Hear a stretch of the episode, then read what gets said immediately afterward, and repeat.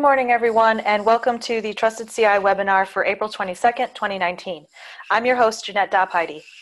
Trusted CI is the NSF Cybersecurity Center of Excellence, and these webinars are part of its mission to deliver high-quality, actionable guidance regarding cybersecurity to the NSF community. More information about Trusted CI can be found at trustedci.org. Today's topic is READ Plus. Pardon, today's topic is READ Plus, a cybersecurity framework for research data at Purdue University with Preston Smith and Sean Vest. Preston is the Director of Research and Computing Services at Purdue. Before we begin, I have a few items to note. Uh, first, this presentation is being recorded. Second, participants are welcome to ask questions during the session using the chat box. Uh, just click on the little chat icon and type your questions into the window there. And we take questions at the end of the presentation as well. And with that, I will stop sharing and hand it over to Preston. Preston, welcome. Thank you. So it's a pleasure to be here. Let me find my presentation here.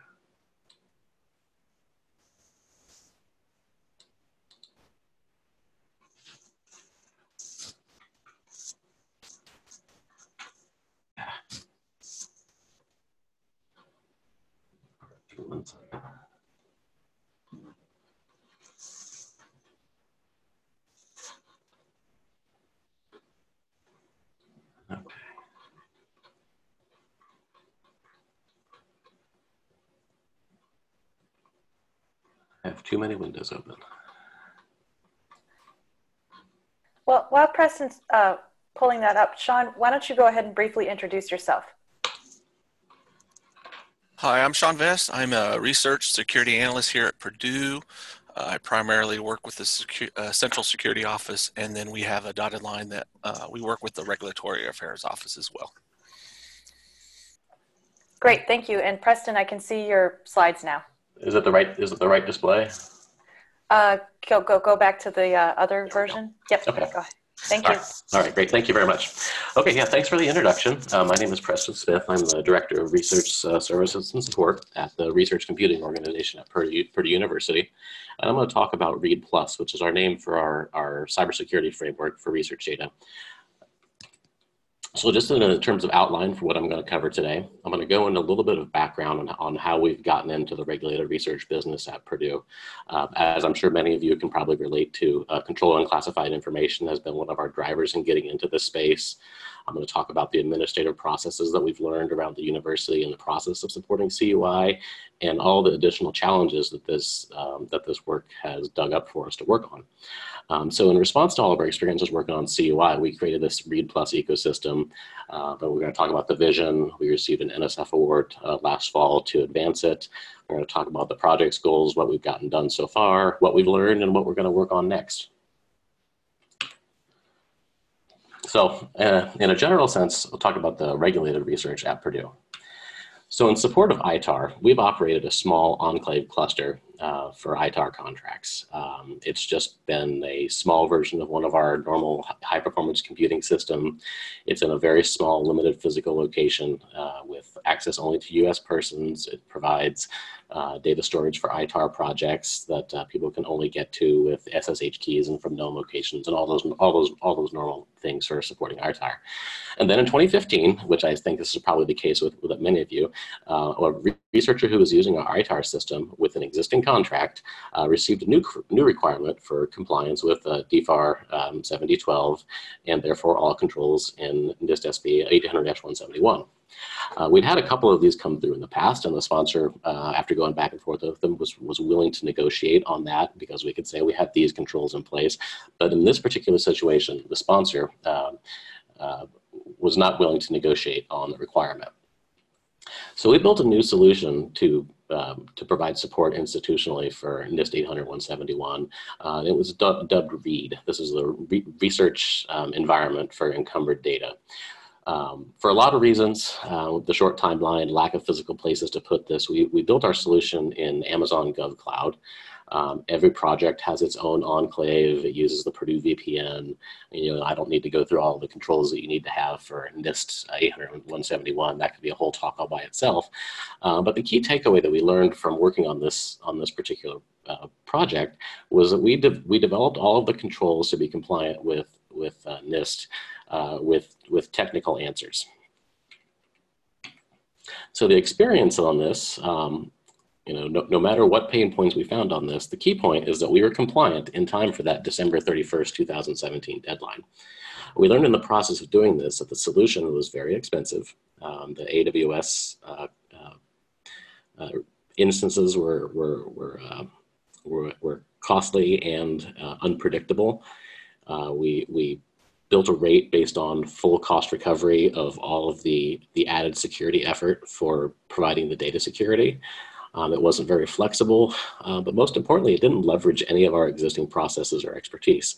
We, we've done high performance computing for a long time here at Purdue, and our open systems are, are well automated, easy to use. There's self-service tools for people to get on there, um, and, and much of the workflow for onboarding pro products or provisioning resources is fully automated by doing this in AWS, we were unable to leverage any of this um, sort of stuff to our benefit. Uh, we don't do a lot with AWS at, at, Purdue. I know many other institutions are probably further along with, with using AWS for all sorts of, of uh, university IT, but we're not. Uh, and it was hard for us to grow an AWS expert in the process if we aren't doing it anywhere else. But really, the, the biggest takeaway for, for this environment and, and, and how successful it was that it was very onerous to the researcher. As you can imagine, if you're imp implementing controls for all of your 800, 171 um, items with technical answers rather than policy or, or, or compensating controls, it's not going to be terribly user friendly. So since this experience, we've been working on, on re-implementing our 800 171 solution. We're redesigning it, we're re-implementing it on-prem so that we can leverage those processes and the experience of doing our community clusters. So in the course of doing all this, um, we noticed a number of pain points and potential gaps around the university. Um, our export control office is very mindful that regulated data subject to CUI may, may at some point include um, things that are not research. Student data, administrative data may be treated as CUI at some point, and certainly other sponsored research uh, fields. agriculture, for example, is one that's in this, this the CUI register is something that we might need to be aware of. Um, the READ AWS for defense information, which is the main use case to date, is secure and well managed, but it's expensive. The VPR and, and the CIO had to subsidize it, and it's hard to operate. Uh, our IT uh, our IT staff had to review every um, security review, uh, which would cause delays in getting people onboarded. Um, and in a broader sense, um, there's not a, not a great picture as to where controlled information, non-CUI controlled information sits around the university. There's departmental IT, there's, uh, there's, there's custom solutions built out there uh, for, for individual projects. All the security was reactive. And it's, and it's difficult to answer industry sponsors inquiries on their on your cybersecurity protocols we had experiences where a, a sponsor from the aerospace industry was doing fundamental open research on one of our HPC systems, but since their IP is involved in some form, they wanted to be very clear about how our systems are secured and, and, and, and how we're going to keep their data or methods safe. You know, they did not require CUI, but having, you know, being able to point to a standard like NIST would have been very, beneficial to us. Um, and finally, one, one of the things that, you know, that we learned in the, in the course of doing this is that all of the, the data classifications, um, that's uh, sensitive, uh, restricted, and public information, all the owners of data types and processes all written primarily with administrative data in mind, not so much research. So for export control processes, uh, for, for building READ, we, we learned that we had a, a relatively well-defined process. Um, a contract comes into Purdue, um, the, the, sponsored programs uh, contract people see keywords that might say ITAR, it might say uh, CUI, whatever the keywords are, they know that when they see a contract coming through with those, they sweep it into the export control office where there's a team who's dedicated to ensuring compliance and, and moving these, these projects through the, through the workflow.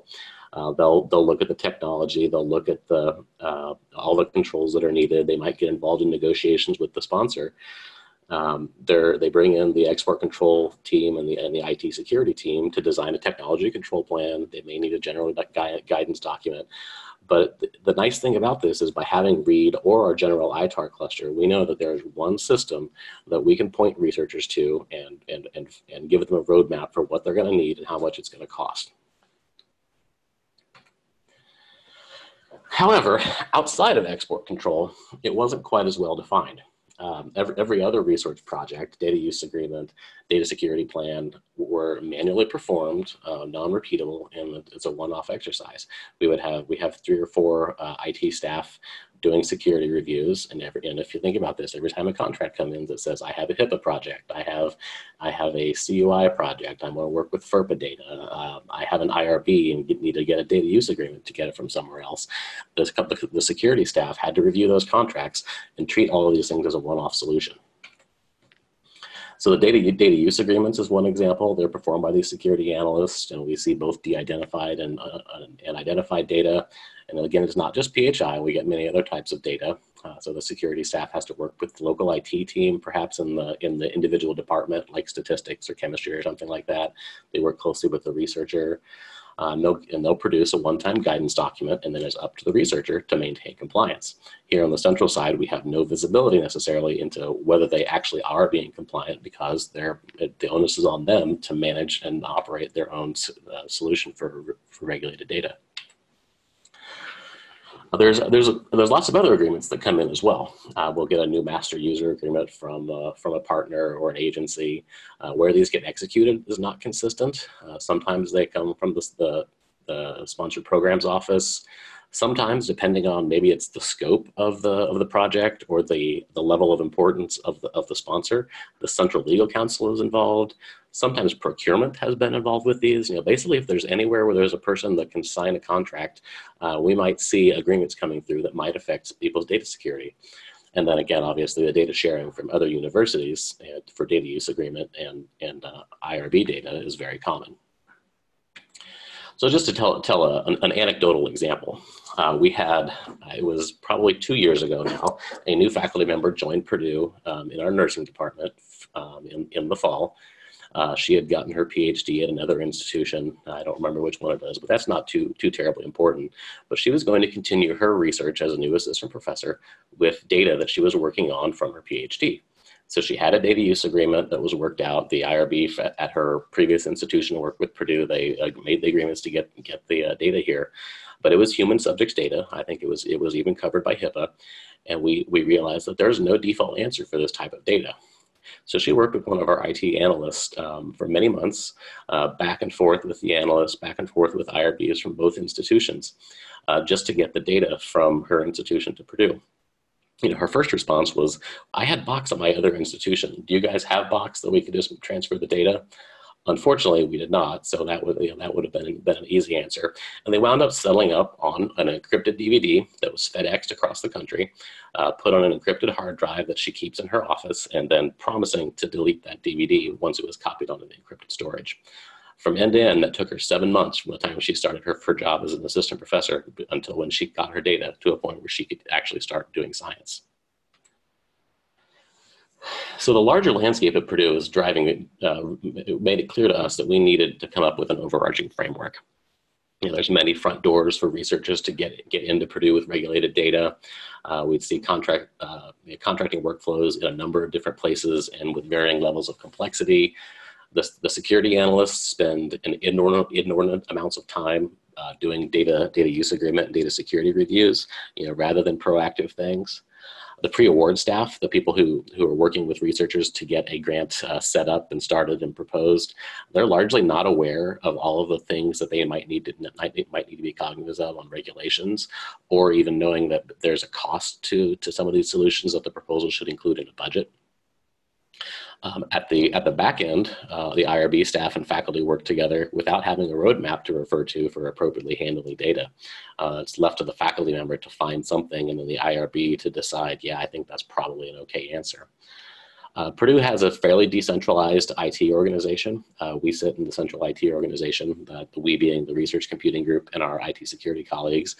Um, but there's there's IT groups in each of the major major colleges, like agriculture or engineering or science, and then individual staff in each department, down to the level of like the chemistry department, the biology department, and so on. And all of those distributed IT staff, um, they have varying levels of familiarity with the compliance needs, what things we have on campus, um, how they might relate to each other, and many of them um, have had to roll their own solutions. You know, we learned in the course of, of finding out what was out there that our statistics department, for example, had two or three servers, standalone servers that they operate just within their department to hold HIPAA data. So all, all of this gap discovery led, led to the creation of READ Plus. Uh, so we, we, we dubbed our AWS environment um, READ as a research environment for encumbered data. But we liked the acronym so much, we shifted it a little bit. And READ became a research ecosystem. So our, our export control office, um, our, our, our, export control officer is, has been a big, a big champion in coming up with a, with a unified framework for working with, with research data at, at with uh, regulated research data at Purdue. And she, and she laid out this vision, which is, has, has survived largely unmodified. So her vision is that we, just because a researcher is doing encumbered data, uh, we should not give them a, a, a, an environment that's smaller, that's less capable, that's less uh, useful and, and more expensive than, the, than what they would get if they were doing open research. So we want to be able to efficiently and cost effectively handle research data and do it in a manner that's compliant with the highest level applicable to unclassified data so in the course of working on this, we knew this was a project we were going to have to do one way or the other. So uh, last year, we, we uh, submitted a proposal to the, the CICI uh, solicitation with NSF, and we, we were awarded um, a project to, to build the cyber, uh, cybersecurity framework for, for research data at Purdue. So the project had four goals, three of which we'll talk about here. Uh, the first one is that we're going to educate the researchers on the regulations and the impact of cybersecurity uh, for, the, for their work. We're going to give them resources to train them, the require, regulatory retire, requirements coming from their agencies, how they should be prepared to handle it, uh, how do they map their agency requirements to the appropriate campus cyber infrastructure resources. You know, if they're, if they're doing, for example, uh, you know, defense simulation, they need to know that our regular open community clusters are not the right solution for them, but we have other things for that. Or if they want to store HIPAA data, Box uh, could be a solution for that as well. And we want to empower the larger campus IT, both central and distributed, with a standard framework for data security. Uh, so we're going to create a, a, campus framework based on NIST 800-171, and this will allow us to, to to support future regulations that may come around and for building a new capability that we did not previously have for supporting HIPAA. Uh, and then finally, um, this one is, uh, it looks shorter, but turns out this is a, a larger, large piece of the work, is we're going to improve processes for research administration. We want to create a single process for taking in uh, research projects, executing contracts, and facilitating mapping of the cyber infrastructure resources uh, for the SPS office, for human subject, and the export control office. So where to begin? So there's five or, uh, five or six major topics that we've been working on since our award in September. Uh, first one is to determine the regulatory framework, uh, create a common language, uh, build relationships and communication, evaluate the administrative processes out, out there around the university, uh, deliver awareness training, and uh, what we've dubbed is creating a, a clemency window. So on a, a common regulatory, yes apologize. A quick question: Is yes. the data is data lifecycle management part of this big picture NSF award? Um, that's a good question. I don't. That it wasn't specifically targeted as one of the deliverables on that, but I think we do touch in touch into that. Sean, do you have any any any comments on that? Yeah, I think we are looking at doing data retention guidelines as we're adopting new projects. So I think that will help with the data lifecycle management of, mm-hmm. of these projects. Yeah, we, we, we do cover data lifecycle management on the export control side. For the, so for the CUI, we did build in a, a, a, process for archiving data and preserving the data at the, at the end of a project. Uh, but yeah, as Sean says, it's not really in place for, for non-export controlled projects, but it is something that at least some recommendations are being put, put forward. Great, thank you. Okay. Um, so as we said earlier, uh, we, uh, we foresee uh, CUI regulations touching more than just uh, defense info and more than just research data. Uh, so institutionally, we've settled on using uh, NIST 800-171 as the framework for, for doing, doing our cybersecurity. Um, we're, we will align or at least document the cyber infrastructure resource configuration against that standard. You know, this will help us both for supporting actual regulated research or, or being able to, to work with our, our, our fundamental research to a security minded sponsor and tell them that yeah we our, this is an open system but we do uh, align all of all of our, our systems to this standard you know and and there is control in some capacity so that they can refer to that without us having to do a you know 30 or 50 page security survey for each sponsor then we're going to use the 800-53 standard for applying the missing controls to uh, HIPAA align a, a resource. So in the common language, uh, one thing that was missing uh, in our in our institutional data data classifications um, was ones that, that directly apply to research. Uh, we have really have three uh, classifications: public, sensitive, and restricted data.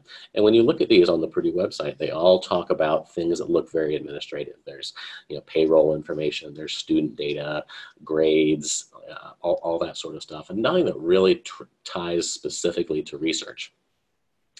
Um, we have the notion of fundamental research on, on the research side. Uh, we've got data that are applied to different different levels. Um, export controlled research with U.S. persons requirements is a higher level of security than uh, than HIPAA data, but our our institutional our, our, our, official levels don't don't map to that, and they don't really have a a, a common language for talking about the access restrictions. So we can we can point to this table that we see here on the slide and and know that um, uh, access levels and the data types for for HIPAA um, are largely the same as as the ones for CUI, with the exception that CUI has the requirements for U.S. persons only, uh, no OFAC countries, but a lot of the things under the hood are the same, and they just get more secure the the, the larger the, the lower that they go down on the table. So on the, along the align, alignment process, um, we've already had, since the grant started in September, we've already seen benefit in, in our experiences in supporting CUI helping out the larger institution. Uh, we, got a, we, got, we got a quick win by, by developing an enterprise side and research side uh, unified control sheet, uh, working with uh, the Chief Information Security Officer, Internal Audit, Purdue Legal on using that same standard to apply to our administrative systems. So at, uh, currently, our enterprise IT organizations are, are performing 871 gap analyses, analyses on their various systems uh, on the administrative side. Uh, so that's just documenting their, their, their current state. And we're forming a consistent message around, around the risk. And this will allow everybody to use a standard templates uh, using a standard uh, security questionnaire as they talk about things. So I've already seen a, a, uh, a, noticeable impact in the use of our common language. We talk about our level one fundamental research all the way up through level four export control and what exactly resources that we have in there um, and, and talk about it in these terms of these levels. This frameworks language has already has already started to percolate its, its way up you know, to, to the CISO and to the Board of Trustees, which naturally are very, very concerned uh, and interested in cybersecurity, managing Purdue's risks, and keeping our IP safe. So it's been very rewarding to see our, our language that we've been developing in this getting presented to our trustees. But building relationships has been one of the more interesting pieces of developing this framework. Uh, we got we started our grant in September, um, and and by the time we started the grant, we had a, a good relationship with our export control office um, and IT security and research computing, and some of our academic units like engineering, who who had more of that of that of that defense um, ITAR covered research. So we knew, our, knew each other pretty well in that space. But in the larger sense of this IT security, research computing, uh, we didn't have any, any existing relationship with the staff that runs our IRB. We didn't know the, the, the players and the leadership in our sponsored programs pre-award office. Uh, we didn't know the group that actually executes contracts in, in, in sponsored programs. And we didn't even know the leadership, um, the, you know, the relatively senior level leadership in our Office of the Vice President for Research. Our research computing group sits under the CIO uh, rather than, than, than the Vice President for Research. So these connections have had to, had to have been formed uh, after the beginning of this grant. So we began getting this larger group together in November in, uh, of 2018, and we had you know eight to ten people all, all in the room, you know, discussing how do these how do these contracts flow around the university. Now you can see the one our, our first whiteboard in trying to make sense of how all this how all this stuff works, where we see a contract come in, where it goes to a, a contract analyst. Um, then maybe it goes over to the IRB, and then there's side channels where things go back and forth um, then sometimes it goes back to the beginning. And it was very, very enlightening hearing all this stuff. We even learned that there's a person uh, whose job it is to do regulatory compliance in the sponsored programs office. Uh, they didn't necessarily work directly with, with us in research, and they didn't work with people in our uh, IT security organization. But we have learned that now we've got some some resources and people that we can that we can uh, reach out to. So building this relationships has, has allowed us to identify gaps in all the processes. You know, as I mentioned before, the, uh, the, the process for export control data in ITAR has been relatively well understood. So if you go down the columns here, um, when a contract comes in that has ITAR, they bring in the export controlled office, they look on the cyber infrastructure menu, they see a thing for, for doing that. Um, an award comes in if it's applicable they get a technology control plan, they get onboarded onto the AWS READ, and everybody gets on their way. However, when you start looking into other regulations, it gets much murkier, and we find a lot of opportunities for things to identify improvements. Uh, the contract in, uh, analyst, if there's a HIPAA project, who do they bring it to in the in the beginning? Is, is there is there an office that controls those? Um, what about non-HIPAA but human subjects uh, projects? How do we get them squared away early in the process? We don't know. Is there a menu item for, for people to, to get, get data storage or computing resources for their budgets uh, on either HIPAA or human subjects data? Uh, as I mentioned earlier, the, the IT security analysts had to do tons of work for building data security plans, designing a one-off cyber infrastructure solution that are oftentimes based around encrypted hard drives.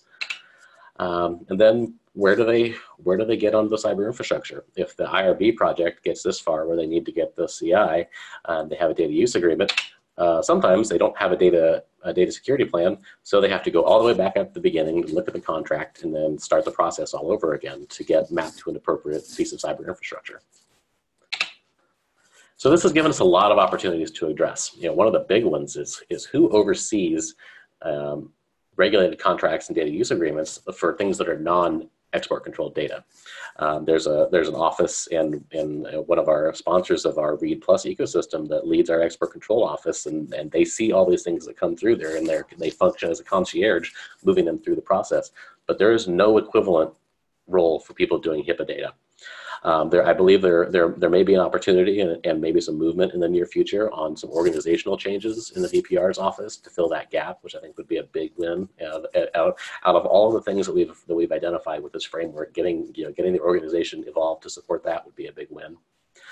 So we clearly need to uh, predefine a menu for appropriate cyber infrastructure solutions for, for different uh, regulatory requirements.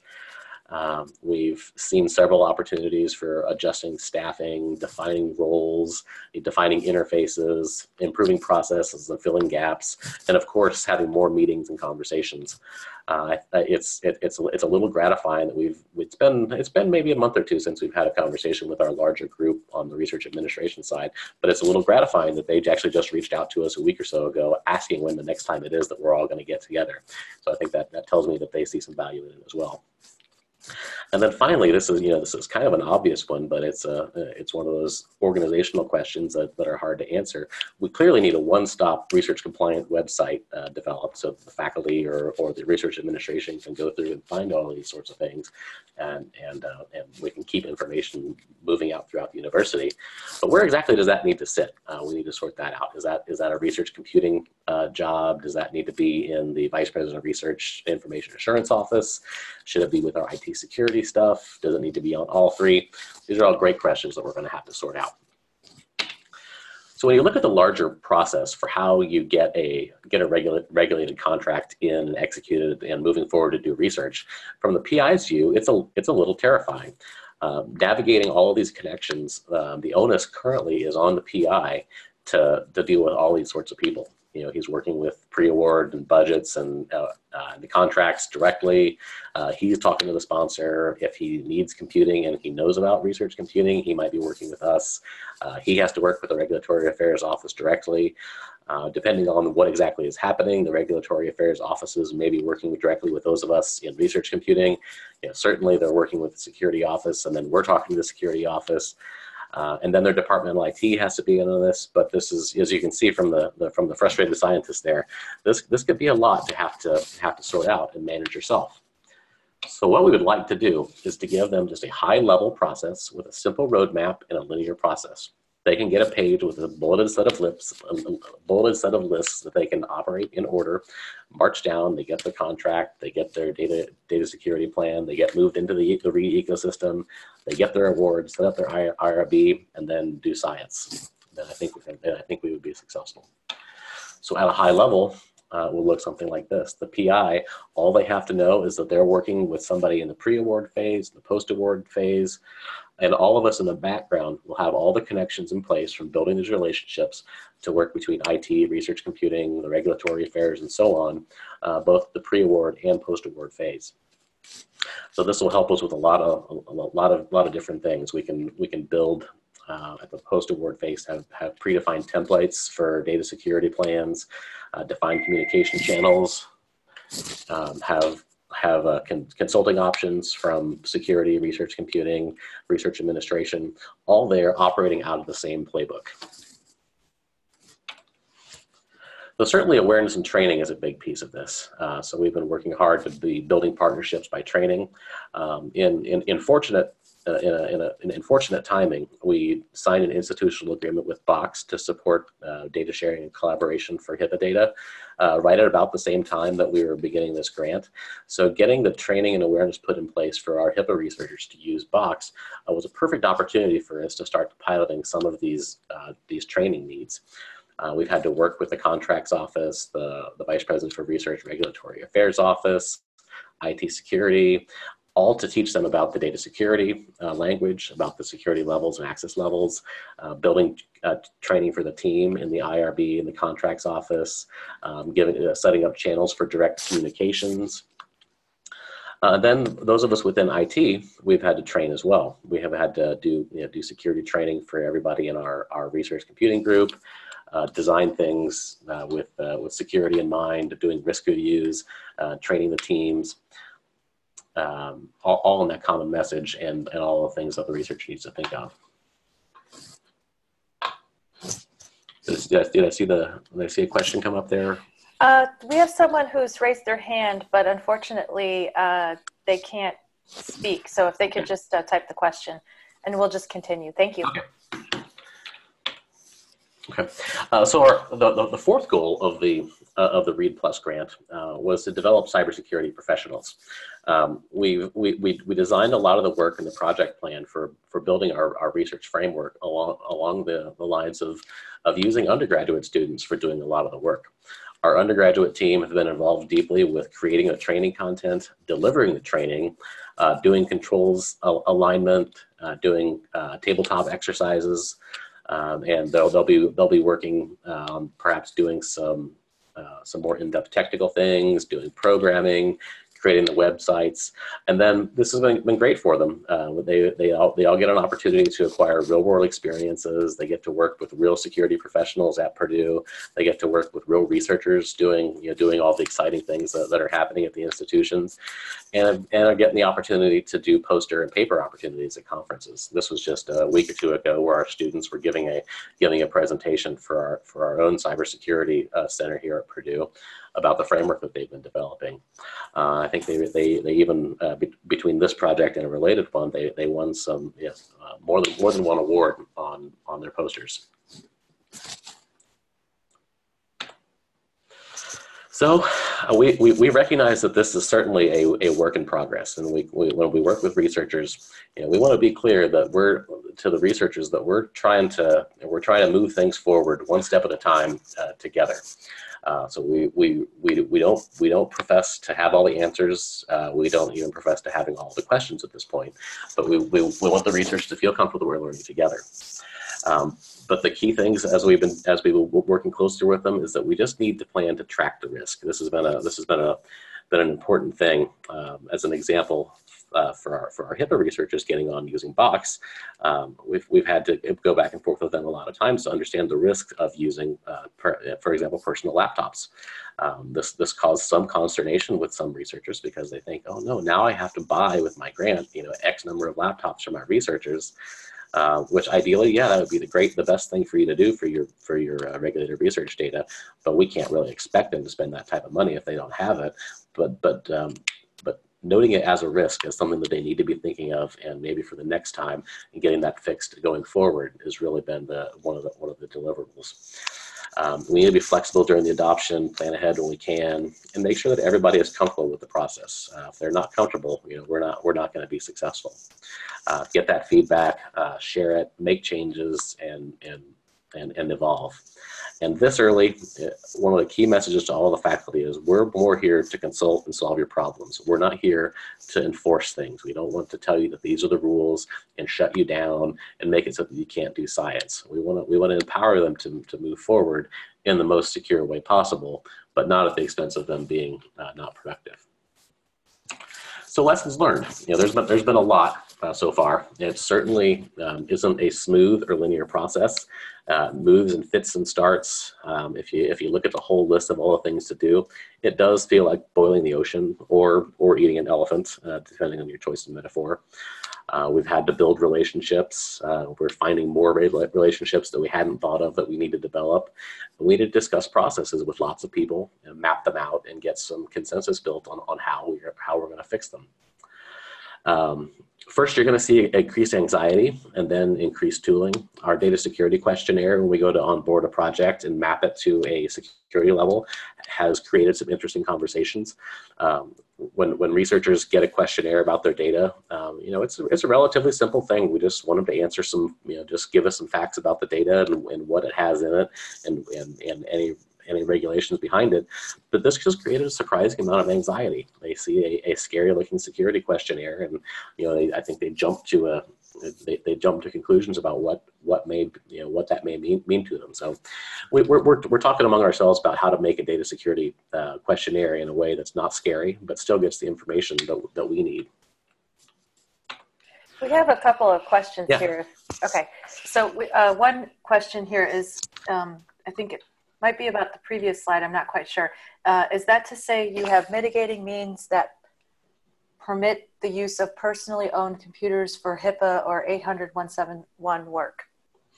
Uh, certainly for 800-171, like that, that, that, that one's a hard no. Um, uh, that, that, that, this might be another another one for Sean, but we, we, we, do try to work with them when they have those type of types of problems to come up with alter, alternative solutions.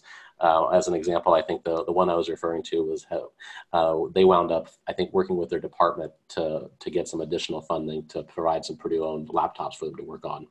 Mm-hmm. And then another question here, uh, organizationally and politically, who is driving these changes and getting engagement or buy-in from the staff who will be affected by the new process? So the main people that are driving the processes are it's a it's a combination of our of our uh, research information security office and the vice president for research and the chief information security officer. Um, so they, they, they they work closely together, um, but certainly from the from the research side, they've got you know, they've got a great deal of support from the vice president for, of research, and the CISO uh, has you know, cybersecurity is very high on the mind of our of our of our trustees uh, at, at this at this point in time. So between the two of them, we've got some fair, fairly high level investment, making sure that this is successful and all of our IT solutions are are, are in alignment.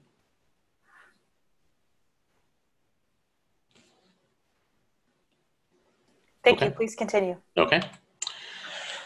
Um, so we found a couple of opportunities where, where, it's, where it's very beneficial to find efficiencies. Um, if, if the opportunity is there, we've tried to organize and do the security rev reviews at the highest level uh, possible project level. For example, we've got a very large uh, research initiative. You know, it's, it's, larger than a project on the on the order of fifty million uh, dollars or so with a you know with a with a private company here in Indiana. Um, but within that project, there's five or six different research initiatives going on and 15 different PIs, um, all of which, if we look at those individually, you know, that's a lot of data security training. That's a lot of data, you know, data reviews. That's a lot of uh, moving pieces to keep all that all that happening. But in the course of having these conversations, we learned that, that we can engage with that overall initiative at the top level, where they already actually had some data security training, they had some data security reviews, and some uh, established data security best practices that were already in agree- already agreed with with their sponsors. So we were able to work with leadership there, come up with one one set of answers for all those sorts of things, and set them up with one uh, one solution for the entire project to use. Um, we, have gotten benefit from partnering with other areas who are trying to do similar problems from different angles. You know, for example, our internal audit was reviewing campus systems, and they were able to leverage the work with, with doing 800 171 for the combined security controls for, uh, for enterprise and research uh, systems. Um, the, going out and doing all the trainings and meetings to onboard researchers has been very illuminating. Uh, the gap in between policy and actual practice is bigger than you would think. Uh, we've found researchers handling data the same way that they were instructed to when they started 15 years ago, because you know that's how their advisor did it, and that's how that you know their advisor's advisor did it. Um, or you you give you give the presentation on yeah you should you should store your data like this, you should not do this, but then you can see on the back end that they're immediately doing some of the things that they um, you know that they're advised not to you know not not using the uh, you know the sync client for example. So these all result in having to go back and forth and really retrain the people on and get that information to stick so what's coming next? We're what six months into a two-year into a two-year project. Uh, one of our next projects is going to be performing a baseline assessment of our researchers' cybersecurity and regulatory awareness. You know, so what do they know about the requirements that their sponsor puts on them? What do they know about what's in their data? Um, and we're looking at a couple of, of surveys that have been done out there in the larger community over the last couple of years, and maybe build build on those or or, or deliver those as well, so we don't have to invent our own uh, assessment um, tool. We're going to align additional systems and, and, and, and teams in the IT organization. So we want to prepare additional research cyber infrastructure to support regulated research. So that we, for example, to align one of our HPC systems to support HIPAA for uh, human, human genomics, for example. Uh, we want to automate the workflow. Uh, can we take advantage of our automated tools for provisioning and granting access and managing access and tracking things in the hands of individual PIs if, if the regulations are appropriate, or at least into the uh, hands of the information assurance staff. I would much rather have a world where our export control office, where they're, when they're shepherding a contract through, they get to the point where the researcher has the reward and they need to provision a compute resource. I would love to just give them a button where they can push it and the researcher gets their their um, their CUI computing environment, where we don't have to pass tickets between three or four different IT staffs and manually set things up. We want to generalize the framework and disseminate it uh, in forums like like this one and, and elsewhere, so others can learn about what, what we've been doing. Um, it, it, it, I don't know, it feels a little bad to say that uh, we need to formalize the governance. Uh, it feels like that should be something that's done earlier, but yeah, but as, as, we've been building the relationships and understanding who all needs to be in, in the picture is giving us a much, a much better picture as to what that uh, eventual gov governance that will emerge by the end of this project uh, needs to look like. And, and, another twist that we just really in the last uh, couple of weeks realized that there's parts of the research lifecycle that happen at the pre pre proposal uh, phase uh, that we need to build awareness with. Uh, there's a team in our vice president for research office that helps with grant writing. Uh, they, they work and write the proposals and, and, and help and help the PIs uh, be successful from that end. And there's an automated pre-award worksheet system where, where the PI can start on their on their proposal before it uh, before it actually enters the system and starts to exist.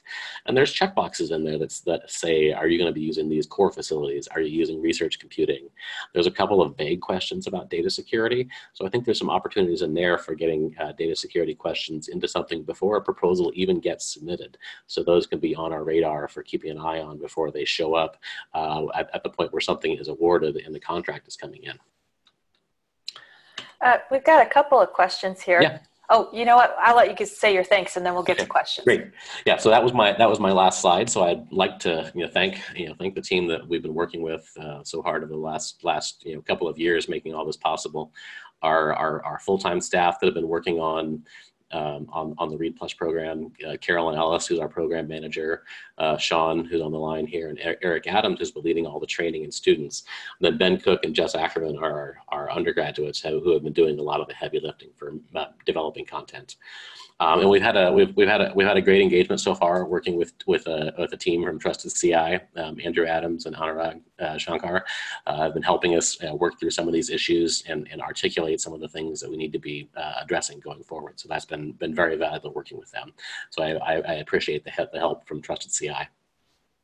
So with that, I think I've got a little bit of time for questions, and we can see how that goes. Yes. Uh, so I'm going to start reading some questions, and then I'll try to switch back and uh, run through some trusted CI news while people are typing. So uh, one quick question: uh, Would you share the tools that you're developing with the rest of the community? I would think that we will. Um, Okay.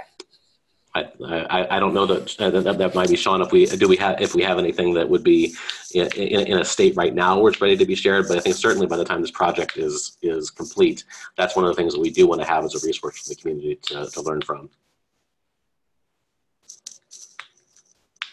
Okay. Uh, let's go on to a couple more longer questions. Uh, hello. It seems that you mentioned that Purdue uh, was planning to move from AWS to on the premises or on prem, I think that's premises, to utilize the already existing compute resources. But I don't believe you talked about how you would handle the changes necessary to your standard HPC systems on campus or to the other infrastructure to adhere to 800.171, et cetera. Did I miss something? If not, can you talk about that, or is it Sure. still in development? Yep. Yeah. Yeah. There. Yeah. There's certainly there's, there's a lot more detail that I could go into about that particular topic. Yeah. So we're we're not actually going to uh, make all of our existing HPC systems uh, uh, aligned with 800 171 and and do our CUI on on those. But we are standing up a small enclave uh, that will that will be uh, aligned with 800 171. Um, it will have a lot of the technical controls that we have in AWS, but implemented on physical hardware, and it will have uh, that have the appropriate uh, physical safeguards in place. We're using a a, uh, a, a, a small locked data center with, with appropriate power. It's going to be on isolated net network segments. It'll still use the same uh, VPN environments with a geolocation, all that sort of stuff that we have on REED, but just implemented on on on physical hardware in an enclave. Great, thank you. Uh, another question here. Is there a form of off-ramp, meaning the procurement is a 3D printer or desktop software, no cloud component, et cetera, in which a lower level can decide is not, it does not require a full-on review? How do you define that? That's a good question. Sean, do you have any thoughts on that? Yeah, so we, we are seeing those types of reviews today, and again, they're ad hoc, um, and we're looking at them each individually and coming up with a set of controls. A lot of these are like phase one beginning research projects. Um, and as we move through this framework, we're keeping in mind that there's going to be a phase two where we're going to have to incorporate, you know, the remaining IT, which is going to be a lot of lab equipment. So we don't have a complete answer today. I think it's going to be similar to everybody else. Either it's going to be some segmented segmented network or air gap system, et cetera. Great, thanks. Thanks. We got another question in here. Uh, what challenges did you run into identifying researchers working with CUI and other forms of restricted data? And what departments slash schools are you seeing that are most involved in that research? So, so C, CUI fortunately has been one of the, the, the, more manageable ones. We had the export control office already in place, uh, and they had their you know their, their their fingers into the process and, and seeing uh, seeing any contracts or CUI research coming through. So those have been hard hard to slip by. So that's been fortunate. Um, the vast majority of them are from our College of Engineering. Uh, they've been from mechanical engineering or aerospace engineering, are really the big the big two.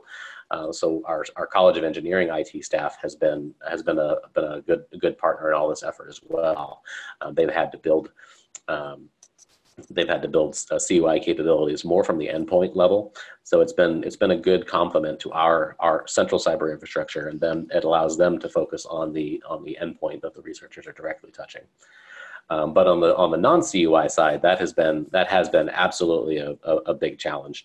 Um, finding out what researchers, for example, has had have HIPAA data there, you know, what IT solutions that they're using to to deliver it, and it's been a lot of it's been a lot of uh, turning over rocks, so to speak.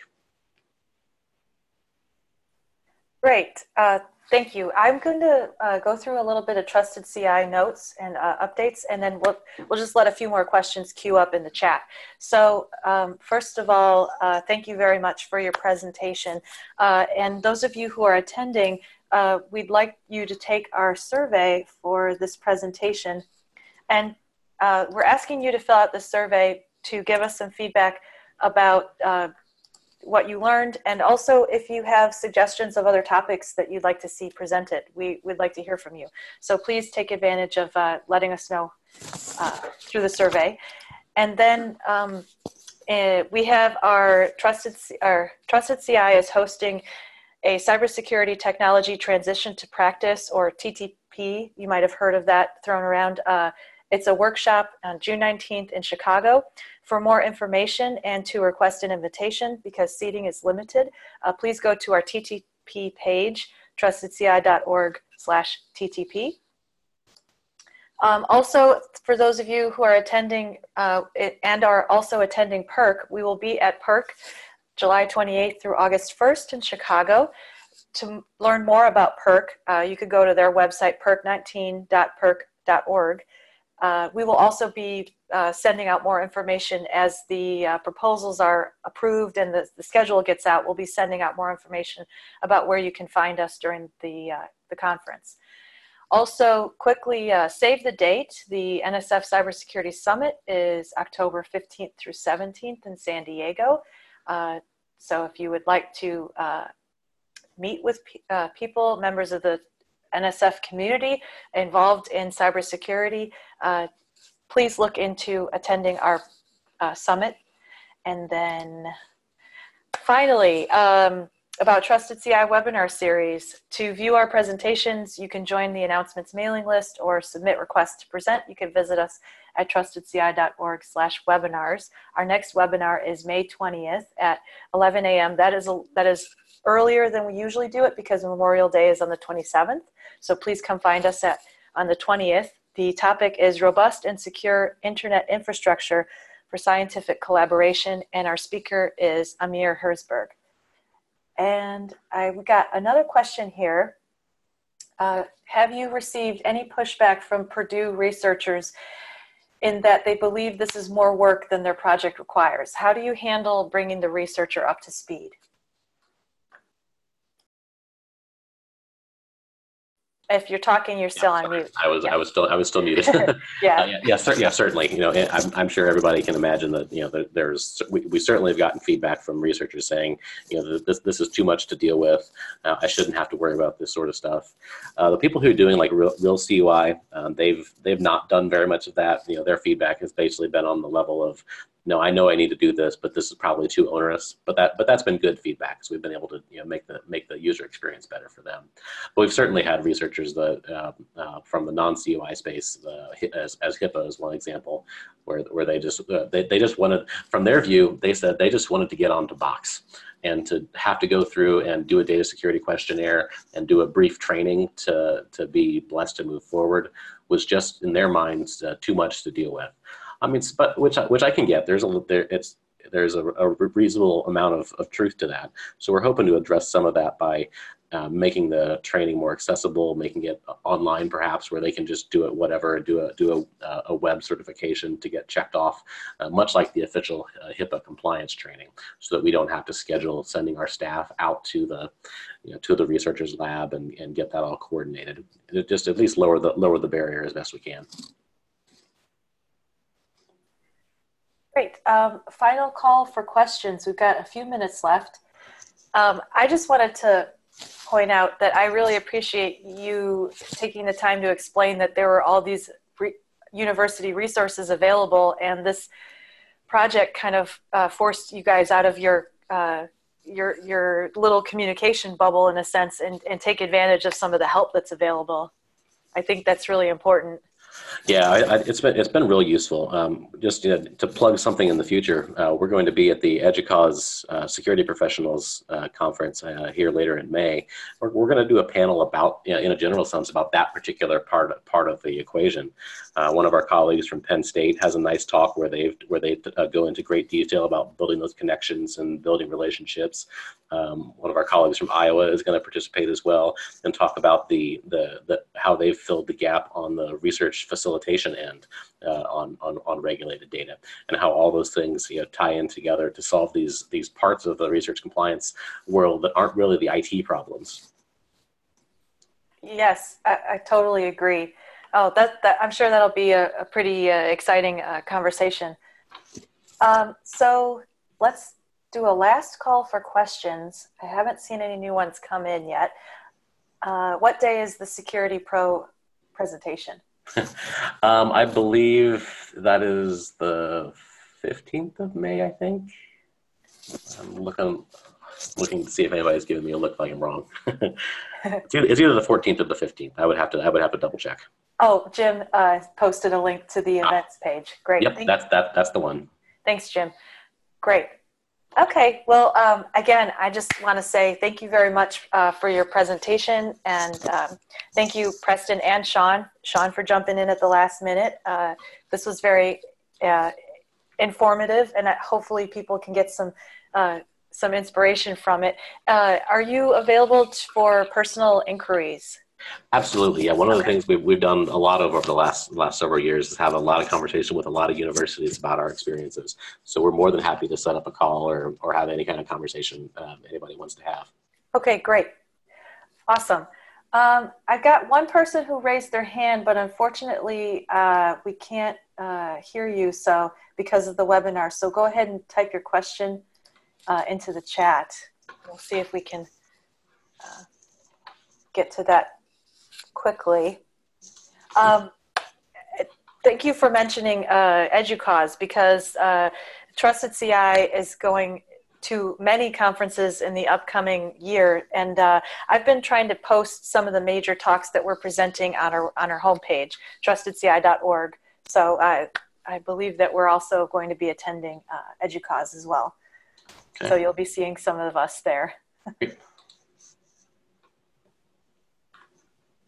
All right. Well, uh, the person who is raising their hand, if uh, if we didn't address any of your questions, uh, why don't you go ahead and send me an email when I send around the links, and we could see if that could be addressed at some other time.